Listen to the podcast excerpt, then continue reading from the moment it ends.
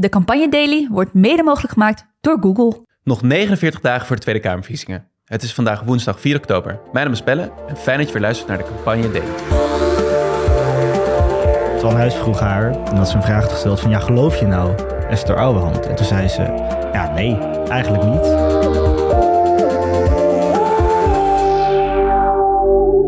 Ja, daar zitten we weer op de woensdag. Eh, ja, samen met eh, het anker in deze eh, drukke politieke tijden. Maarten van Heemschuit eraan. Welkom Maarten. Dankjewel, dankjewel. Blij om er te zijn. En weer een gast, Tarim Ramcham. Welkom. Dankjewel, dank voor de uitnodiging. Ja, tuurlijk. Heel leuk dat je er bent. je werkt als verslaggever bij het Parool hier in Amsterdam. Um, en ik begreep dat je ook een boek aan het schrijven bent, hè? Klopt, ja. Dat gaat een beetje over mijn eigen ervaring als jongen die is opgegroeid in de Belmer en naar school ging in Amsterdam Oud-Zuid. Wat twee hele verschillende werelden zijn. De een heel bekakt en rijk en de ander, uh, nou daar uh, zijn de kansen nog wat achtergesteld zou ik zeggen. En ik denk dat ook wel een thema is wat we in deze verkiezingen terugzien. En wat ook in heel Nederland eigenlijk al speelt. Dus, en dat moet volgend jaar uitkomen. Nou, spannend. heb je het marketingpraatje ook nog even goed uh, Ook nog gedaan. Fijn.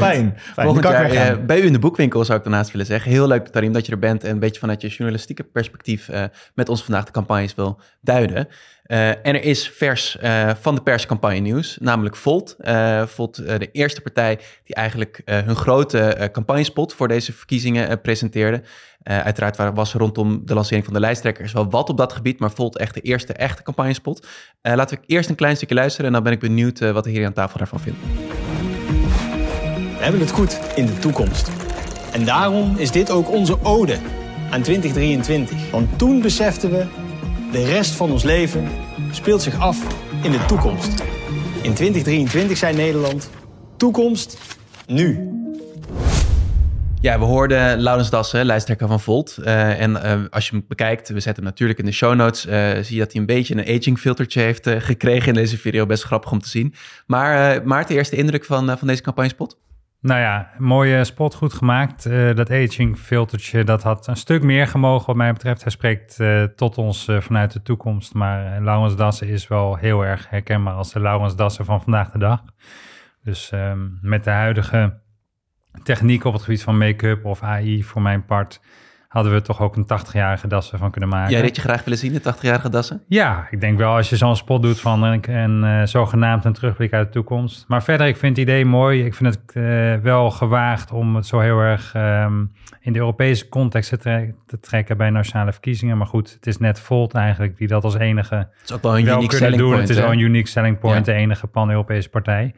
Dus um, ik zou zeggen, deze eerste campagnespot is uh, wat campagnelessen uh, en regels uh, betreft zeker geslaagd. Geslaagd? Drie, ben je daarmee eens? Nou, ik had pas laat door wat hij eigenlijk probeert te doen met dat toekomst gebeuren. Maar ik eerst dacht, oh, het is gewoon Laurens Dassen. Dus het aging filter viel me eigenlijk niet op. Ik denk dan ook, als je echt vanuit de toekomst wil spreken, zet daar een volwassen Greta Thunberg neer of een jonge vrouw van kleur, zeker als progressieve partij. Uh, maar wat ik heel tof vind, is dat het heel erg over de inhoud ging. Ja, het is echt een inhoudelijke spot met visie, een ideeën. spot. En sowieso, het programma dit jaar verbindt heel erg nationale thema's, schrijfbare thema's, met natuurlijk het paradepaardje Europa. En ook in de video komt dat wel goed naar voren. Ja, oké. Okay. Nou, aantal kritische noten, maar ik, uh, ik proef een positieve tendentie aan tafel. Dus ja. pluim voor het campagneteam. Eén uh, kleine noot nog. Eh, veel mensen beginnen zo'n filmpje zonder geluid op je telefoon. En uh, dan begin je eigenlijk met een heel onheilspellend beeld van ingezoomd op zwarte domino-stenen die dan ook nog eens vallen. Um, dat is dan niet meteen het beeld wat ik zou plakken op een hoopvolle toekomst. Maar goed, er komen misschien nog meer spotjes uit hun koker. We gaan het zien, we houden het in de gaten. Um, ja, het nieuws van vandaag. Het is Dierendag. Uh, dus uh, vanaf deze plek voor alle dieren en uh, warm hart van ons. Maar Telegraaf dacht het is ook Dierendag. die kopte namelijk vandaag... Crisis in de dierenpartij leidt weer op. Een dreigende doofpot. Ehm, ja, het gaat over het interne onderzoek wat de Partij voor de Dieren... we hebben het al vaak gehad in deze podcast over de onderzoek die er leeft... wat zou worden uitgevoerd. ik wil straks met jullie hebben eigenlijk over de rol die Telegraaf... en ook andere media in deze verkiezingscampagne spelen. Daar is dit denk ik een voorbeeld van. Misschien toch even de inhoud. Maarten, je las het stuk in. wat, wat waren je eerste gedachten daarbij?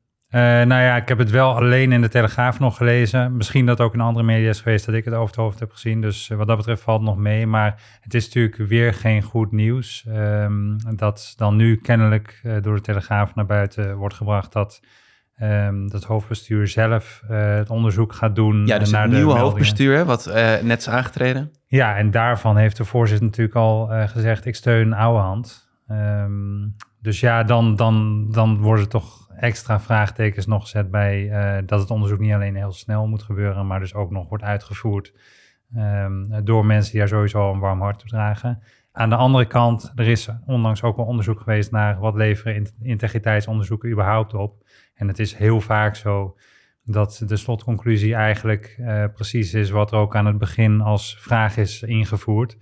Dus ja, Dus in dat ligt het misschien een beetje spijkers zoeken op laagwater. ja, en dan komen we misschien bij het eh, onderwerp waar je het echt over hebben. Of dit nou hard nieuws was, of dat dit onderdeel is van een krantencampagne. Nou, gelukkig hebben we een journalist aan tafel zitten. Het blijft wel een smet op de campagne, denk ik. Ja? Ik, was, ik was een paar weken terug bij College Tour, bij de opname met Esther Ouwehand. En daar werd ze ook echt onthaald als een held. Ik had ja, de, de jongere afdeling in elk geval, die was daar in eh, grote getalen aanwezig. Ook een goede campagnetip. Zorg- Ook een goede Zet een zaal vol met medestanders. Zeker. Eh, en ik denk dat misschien vanuit de partij ook wel het idee was van, nou ja, dat, ik, ik weet niet hoe het nou ging met het bestuur, of dat dan afgesproken was, ze zouden opstappen vlak daarvoor. Maar het idee was waarschijnlijk wel van, we gaan haar hier even opnieuw neerzetten en eh, that's the end of it. Eh, maar al tijdens die uitzending, tijdens die opname, ehm, was er op een gegeven moment een studente en Twan Huis vroeg haar, en had ze een vraag gesteld van, ja, geloof je nou Esther Ouwehand? En toen zei ze, ja, nee, eigenlijk niet. En eh, waar rook is, is vuur. Was min of meer wat ze zei. En dat heb je dan totaal niet in de hand. Dus dat kan dan ook compleet derailen. En, en ja, zo zie je maar dat het toch best wel een terugkerend ding blijft. En Zeker. voor nu te lang, eh, denk ik, om het maar te negeren. Ja, nee, je blijft natuurlijk gewoon daar vragen over krijgen. Ik denk dat de strategie na het congres was en met het tijdelijk terugtreden van Esther, we gaan er snel een streep onder zetten, koppen eh, en Ja. neus weer dezelfde kant op. Ja. Maar je ziet dat, dat er natuurlijk wel vragen bijgesteld blijven worden. En zeker door een krant als de Telegraaf. Ja. En dat brengt ons eigenlijk inderdaad op ons eh, onderwerp waar ik het graag met jullie over hebben. Want media spelen natuurlijk wel een belangrijke rol in zo'n verkiezingscampagne door de manier van berichtgeving, de vragen die ze wel of niet stellen. Eh, nou, we weten allemaal dat Telegraaf eh, graag ruim baan geeft aan het VVD-geluid. Eh, eh, we hadden het, Maarten, jij en ik hadden het in de podcast een paar weken geleden hierover, over het open doekje dat lijsttrekker Frans Timmermans van GroenLinks PvdA kreeg bij BNN Vara. Toch een omroep met een iets linkse signatuur. Ja, hoe, hoe, hoe, bekijk je dat als, als campagne-stratege? Toch wel waar je een lijsttrekker neerzet eh, eh, in de media en, en wat je vervolgens van die media kan verwachten. Nou kijk, om te beginnen eh, hebben media en politiek elkaar nodig. En zeker in de aanloop naar verkiezingen hebben politici, journalisten en media heel hard nodig. Je kan nu helemaal niet heel Nederland de hand schudden. Vroeger voor massamedia deden bijvoorbeeld Amerikaanse presidentskandidaten... die namen vaak liedjes op met hun naam en hun belangrijkste eh, standpunten... in een soort repeterend refreintje... wat dan mensen heel makkelijk konden onthouden. En zo ging het liedje het hele land door. Ja, inmiddels ehm, wordt dat liedje gezongen, eh, of beter gezegd vertaald door journalisten. Eh, en je hebt, denk ik, eh, vrij neutrale ehm, media. Dat is dan toch een beetje, zo zie ik, de nieuwsmedia die we ehm, eh, bij de NOS tot ons nemen en RTL Nieuws ook wel. Maar heel veel andere media hebben natuurlijk toch een soort signatuur die nog een soort echo is eigenlijk van de verzuiling. Hè? Dus eh, die is eh, weliswaar wat ehm, verwaterd, maar is niet weg. Nee, ja, Tarim, jij loopt rond op een redactie en iets breder in de mediawereld spreekt daar veel mensen, eh, kent veel journalisten. Is, is, is dat echo van de verzuiling soms nog een beetje te proeven op, op verschillende titels of redacties? Ik denk niet op de redactie zelf dat we het daar eh, over hebben met elkaar. Maar je ziet het wel gewoon terug in wat er wordt geproduceerd. En, eh, En in welke opzet aan- zie je dat dan terug? Nou, ik moet denken aan de Volkskrant, hebben we hier op tafel liggen. Dat is eh, een krant die bijvoorbeeld vrij bewust kiest voor de term klimaatcrisis. In navolging van The Guardian ook. Eh, in plaats van klimaatverandering of eh, klimaatopwarming. En ehm, eh, zij brengen ook heel veel klimaatnieuws, wat andere media niet brengen, als pushmelding op je telefoon. Dus daarmee kun je wel schuiven in wat, wat, vinden, we, wat vinden we nou belangrijker. En waarom zeg ik dan net, we hebben het er niet bewust over op de redactie. Ehm, ik denk dat dat dan meer een soort lijn is die wordt voortgezet, in plaats van dat individuele journalisten daar specifiek een keuze in maken. Ja. Ehm, ja. Ja, dus oké, dus de individuele journalisten maken daar niet per se een keuze in, maar eh, zeker in het politieke eh, eh, hoor je natuurlijk wel dat individuele journal- journalisten belangrijk zijn hè, in contacten met, met politici. Hoe, hoe gaat dat dan? Soort van als je even ons meeneemt naar de achterkant, soort van wanneer komt iets wel of niet in de krant? Wanneer wordt iets opgepakt door een redactie of een individuele journalist? Zijn er gesprekken over? Ja, er, zijn, er is altijd een veelheid aan factoren. Dus hebben we er ruimte voor. In verkiezingstijd ben je eigenlijk wat kritischer op wat je allemaal binnenkrijgt. In elk geval via de reguliere kanalen, dus wat je aan persberichten en campagnes binnenkrijgt en weet ik veel wat. En dan is er weer een of andere flashmob ergens, ik noem maar wat. Maar eh, wat ik wel heb gehoord, kijk, ik ben een verslaggever die vooral de straat op gaat Mhm. en met mensen spreekt en, en reportages maakt. Eh, van wat ik van collega's in Den Haag hoor, is dat dat veel meer appen is dan de straat op gaan. Dus dan heeft een individuele journalist gewoon korte lijntjes met een voorlichter, een woordvoerder, een kamerlid, een politicus. Eh, en zo krijg je dan wel eens wat heel snel in de krant. En zeker als daarbij wordt gezegd, goh, dit is exclusief voor jou. Dat, eh dat zijn journalisten toch, wel dat werkt toch als een rode lap Ja. op een stier, kan ik je Ja. vertellen. Ja. Oké, dus het is toch, gaat ook soms over die persoonlijke relaties, Maarten. We hebben het hier Ja. in campagneopzicht wel eens over gehad. Ja, we duiden het vaak als spel, maar het hangt soms ook een beetje aan toevalligheden aan elkaar. Hoe, hoe luister jij dan naar zo'n verhaal van Tarim, dat, dat die kleur er Nou, misschien wel een beetje onbewust in zit, maar dat het ook om persoonlijke relaties en contacten gaat? Dat denk ik, nee, ik eh, sowieso eh, geloof ik alles wat uh, Tarim zegt op dit vlak. Hij is de expert. Ik denk dat, eh, dat het ook zeker waar is dat het ehm, niet zeg maar de, elke journalist elke dag eh, eh, wakker wordt met tot welke zuil had ik ook weer 50 jaar geleden behoord. Nou, dan ga ik het zo schrijven. Mhm. Ehm, ik denk wel als je uitzoomt, gewoon in, bijvoorbeeld in de keuze voor welke columnisten verbindt een krant allemaal aan zich. Dan zie je natuurlijk wel dat, dat, dat de Telegraaf dan al gauw een behoorlijk rechtse signatuur krijgt, Volkskrant behoorlijk links. En uiteindelijk klinkt dat denk ik ook door in de keuzes zoals Tarim net al beschreef, de keuze die je dan maakt voor welke onderwerpen je uitlegt, hoe je die bespreekt. En dat werkt natuurlijk ook weer door in verkiezingstijd. Ja. Het is wel grappig dat je columnisten noemt, want wij hebben dat... Wij zijn van oudsher ook vrij links als parool. eh, maar hebben wel elke dag op pagina 2 Theodor Holman. Die eh, het niet schuwt om even tegen Nee, vind ik heel sterk. aan te schoppen. Ja, Ja, vind ik heel sterk. Ik ben het eh, lang niet altijd met hem eens, vaker niet dan wel. Maar ik vind het wel sterk dat, dat er zo'n ander geluid is. En zeker. ik denk ook dat bijvoorbeeld de Volkshand met, met pensioen gaan van Martin Sommer... met wie ik het ook lang niet altijd eens was... maar dat ze daar wel iets te repareren hebben... om toch zo'n ander geluid ook in de krant te hebben. Oké, nou dat is een beetje over. Er wordt wel een beetje kleur bekend af en toe, maar misschien is het minder doordacht dan we soms denken. Ehm, Nou, en te- ook als het maar ja? pluriform is. Hè, dat ze, ik, Pluriform, want eh, kijk, je kan dit per definitie als een groot probleem zien. eh, want moet niet alle nieuws neutraal zijn. Ja, ik denk dat dat sowieso nooit gaat gebeuren. En dat het ook niet per se een probleem is. Als er maar een pluriform Ja. medialandschap is. En als je met de, eh, op een aantal key momenten eh, wel een beetje partijneutraal bent. Dus bijvoorbeeld Telegraaf doet die altijd zo een voorpagina en een katern... wat dan een, een, een lijsttrekker mag vullen mhm. dat is dan niet alleen voor de VVD. Dan mogen ook anderen krijgen de kans. Precies, ik denk, dus zolang dat soort diversiteit blijkt, zit, ja. dat is wenselijk. Want ja, die key momenten zijn in zo'n campagne natuurlijk ook heel erg belangrijk. Toch een beetje de poortwachterfunctie die media heeft. Hè? Zij selecteren uiteindelijk niet alleen wat we lezen, maar ook hoeveel we eh, van iemand lezen. Nieuwsuur kwam eh, begin deze week eh, met een aankondiging dat de lijsttrekkers weer langskomen daar in de uitzending. Ehm, ze maken een onderscheid tussen grote en kleine partijen. Grote partijen krijgen een uur zendtijd. Kleine partijen mogen een halve uitzending, dus een half uur langskomen. Dat doen ze op een berekening met het aantal zetels dat eh, partijen nu in de Tweede Kamer hebben, plus de gewogen peiling van dit moment. Ehm, maar ja, daar, daar volgen wel best wel nou, drastische gevolgen aan. Dat sommige partijen als klein worden gezien, een partij als een nieuw sociaal contract en de BBB worden als groot gezien. Het is best een belangrijke keuze die Nieuwsuur ook maar op iets baseert. Is dat wel wenselijk dat, dat, dat media die rol spelen in zo'n campagne? Ik denk het wel. Ik denk, en misschien heb jij daar ook iets over te zeggen, erin. Maar ik, ik denk dat ehm, precies dat woord wat je net gebruikt, de poortwachterfunctie. eh, media wordt vaak verweten eh, hypes aan te jagen en volgens zelf alleen nog maar mee te gaan in die hypes. Ik denk dat je hier juist ziet dat ehm, wel wordt meegewogen dat Omzicht en, en Caroline van der Plas, dat dat eh, nou de een echt een reus, de ander toch ook wel behoorlijk groot is in de peilingen. Mhm. Maar het zijn dwergen in de Kamer. Dus ik vind het goed dat die beide kanten worden meegewogen. En ja, dan inderdaad eh, eindig je met, ehm, volgens mij met VVD als allerlaatste. Ja. Daarvoor eh, GroenLinks, PvdA. Maar nog altijd wel hele mooie plekken, denk ik, in dat rijtje voor BBB en eh, NSC. Ja, zullen het hele rijtje wel even in de show notes zetten ook. Hoe kijk jij naar die poortwachterfunctie, Trim? Nou ja, dat, dat is zo. Ik sprak van de week Marjolein Moorman, wethouder onderwijs in Amsterdam. En die zei ook van ja, de media is daarin eigenlijk een soort vierde macht in de drie machten die we al kennen. En die, het is ook de taak om de politiek wat dat betreft in de gaten te houden. Maar inderdaad, wat Maarten het ook heel goed zegt. eh, media zijn ook een communicatiemiddel voor politici en voor beleidsmakers, ehm, voor bestuurders. Eh, en, en ook in dit geval, in verkiezingstijd al helemaal. En ik denk dat Nieuwsuur hier best een prima keuze heeft gemaakt. Ehm, omdat je niet blind wil varen op peilingen. Want wat nu in de peilingen st- zo staat, kan over een maand weer totaal anders zijn. Zeker. Eh, en dan heb je die keuze al gemaakt. En dan ben je misschien ook wel onbewust aan het beïnvloeden. Of niet onbewust, maar het was niet je intentie. Tegelijkertijd kan je ook niet blind varen op wat, er, wat de verhoudingen nu in de Kamer zijn. Ja.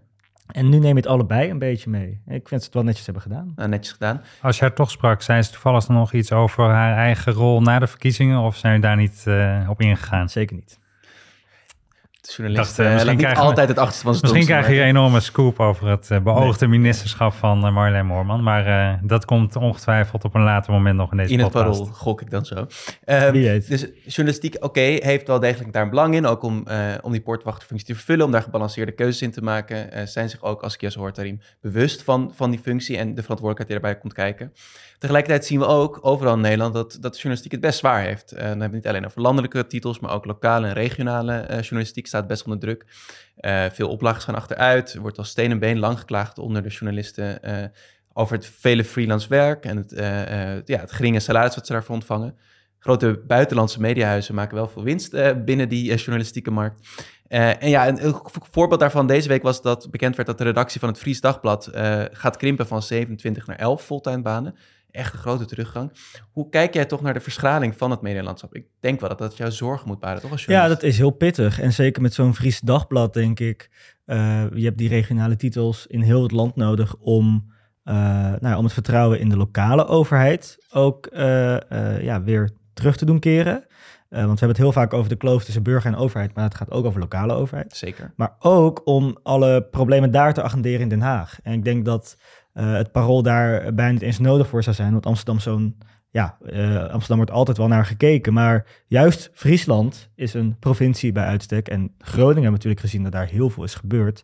Ja, uh, ja we hebben die journalisten daar nodig om die verhalen te brengen. Ja, en, journalisten van het Dagblad van Noorden zijn onwijs belangrijk geweest hè, in de hele aardbevingsproblematiek. Ja. Goed en, uh, en duidelijk ook ja. over het land verspreid te krijgen. Ja, ja zeker. En um, ja, wij zijn hier ook mee bezig. Wij uh, vallen als parool onder DPG Media, net als de Volkskrant, Trouw, AD en nog heel veel andere titels. Belgisch Mediahuis. Ook. Belgisch uh, concern inderdaad.